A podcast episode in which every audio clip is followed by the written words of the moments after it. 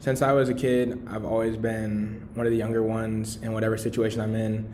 Uh, I have a pretty old family, so I've always had people to look up to, people to give me advice, and that's been a very similar situation in any other situation I've been in, regardless of whether it's Boy Scouts or school. I've always had elders who I could look up to. When I first came to WRA, there were seniors and juniors who kind of took me under their wing and showed me the ropes. And same thing in Boy Scouts.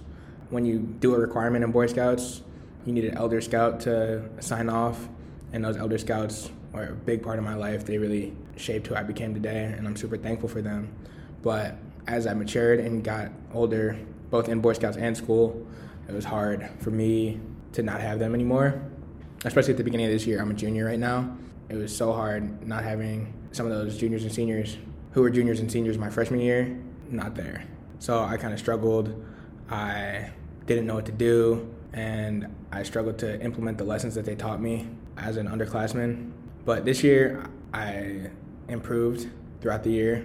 I started to look around me and see support from those younger people who I now can mentor.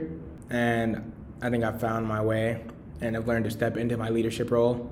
Again, in Boy Scouts, going to those Boy Scout events, even as the oldest one, I've kind of learned to love it and learned to love mentoring the younger scouts and being one of those elder scouts who signs off on things. Same thing with school.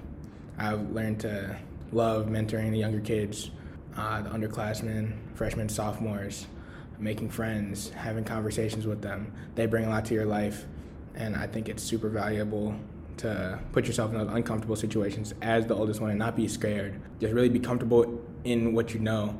Because before, I wasn't comfortable in what I knew. I always looked for someone for guidance, and not having those people for guidance forced me to look to myself for guidance. And it really strengthened my confidence in myself.